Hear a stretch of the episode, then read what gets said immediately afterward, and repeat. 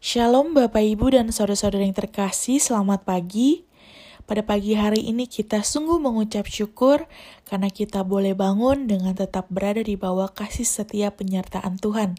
Dan pada saat ini kita akan bersama-sama kembali bersekutu di dalam renungan pagi GKI Coyudan Sabtu 15 Mei 2021.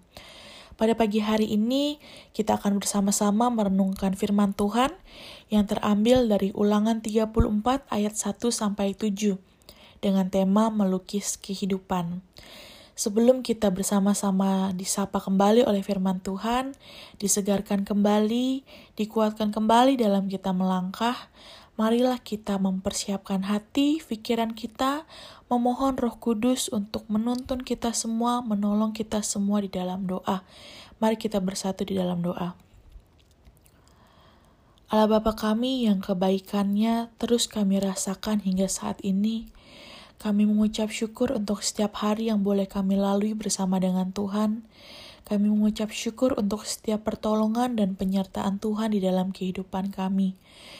Jikalau pada saat ini kami akan bersama-sama mendengarkan firman Tuhan, merenungkan firman Tuhan, biarlah kiranya Tuhan sendiri yang boleh menolong kami, roh kudusmu boleh hadir di hati dan pikiran kami sehingga kami boleh semakin mengerti apa yang menjadi kehendak Tuhan di dalam kehidupan kami. Kami percaya bahwa firman-Mu ini yang akan terus menguatkan kami, akan terus menolong kami, menuntun kami di dalam setiap langkah yang kami jalani di dalam hidup ini. Inilah kami ya Tuhan, kami siap untuk mendengarkan firman-Mu dan juga melakukannya di dalam kehidupan kami. Hanya di dalam nama Tuhan kami, Yesus Kristus, kami berdoa dan mengucap syukur. Amin. Bapak Ibu dan saudara-saudara yang terkasih, saya akan membacakan salah satu ayat yang menjadi satu bagian permenungan kita pada pagi hari ini. Seperti Musa yang dikenal Tuhan dengan berhadapan muka, tidak ada lagi nabi yang bangkit di antara orang Israel. Bapak Ibu, pernahkah kita terkagum-kagum memandangi sebuah lukisan yang indah? Kalau Bapak Ibu pernah, pastinya ketika kita melihat, memandangi, dan mengagumi lukisan yang indah itu, kita bisa melihat bahwa sang pelukis begitu sangat berhati-hati, sepenuh hati, memikirkan yang terbaik untuk menciptakan sebuah karya seni yang indah yang dapat dinikmati oleh setiap orang yang melihatnya.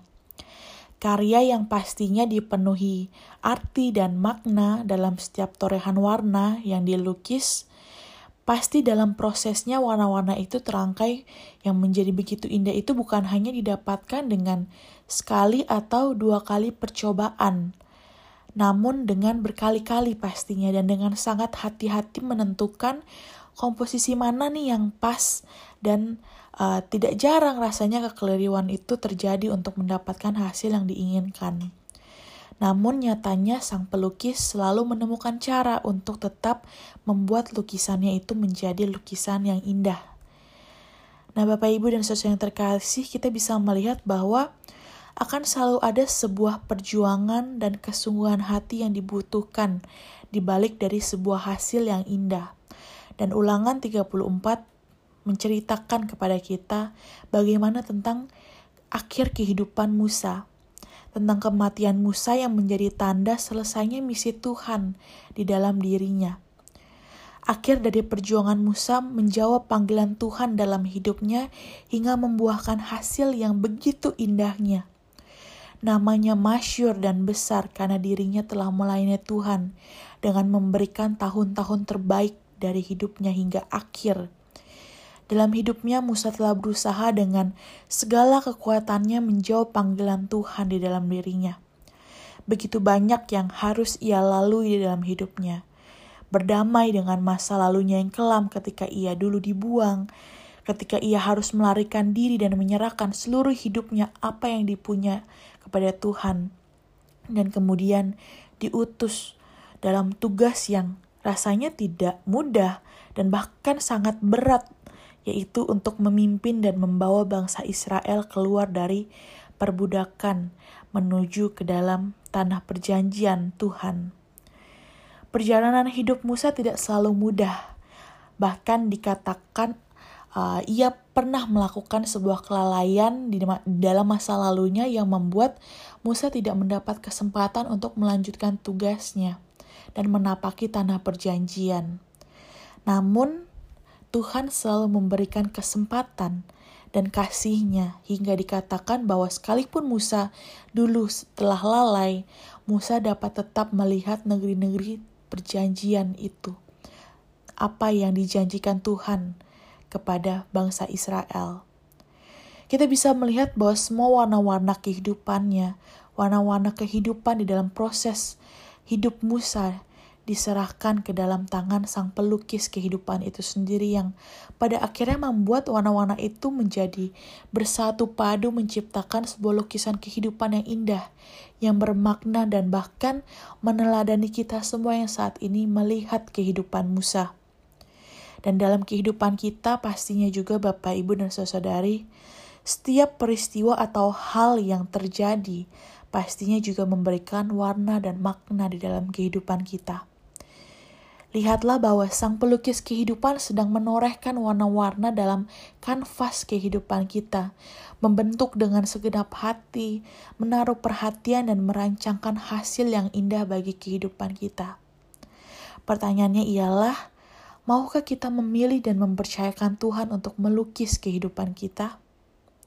Jika iya, marilah kita mempercayakan Tuhan dalam setiap proses yang membentuk kita. Kita menjawab panggilan untuk taat dan bersaksi dalam kehidupan kita, dan menyerahkan kepada Tuhan untuk memakai kehidupan kita menjadi berkat dan karya indah Tuhan yang nyata bagi setiap orang yang ada di dalam kehidupan kita. Selamat melukis kehidupan bersama dengan Tuhan, Bapak, Ibu, dan Saudari. Mari kita bersatu di dalam doa. Begitu indah sungguh karya Tuhan di dalam kehidupan kami. Kami mengucap syukur, kami berterima kasih untuk setiap warna yang Tuhan izinkan kami alami dalam hidup ini.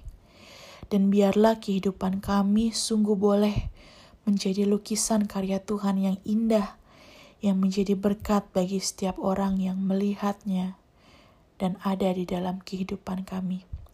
Inilah kami ya Tuhan, pakailah kami seturut dengan kehendak-Mu. Amin. Selamat menjalani hari Bapak Ibu dan saudara yang terkasih bersama dengan Tuhan. Biarlah kiranya Tuhan sendiri yang boleh berjalan bersama-sama dengan kita di dalam setiap kehidupan kita, dalam setiap rancangan masa depan yang kita harapkan terjadi dalam kehidupan kita. Selamat beraktivitas, Tuhan Yesus memberkati.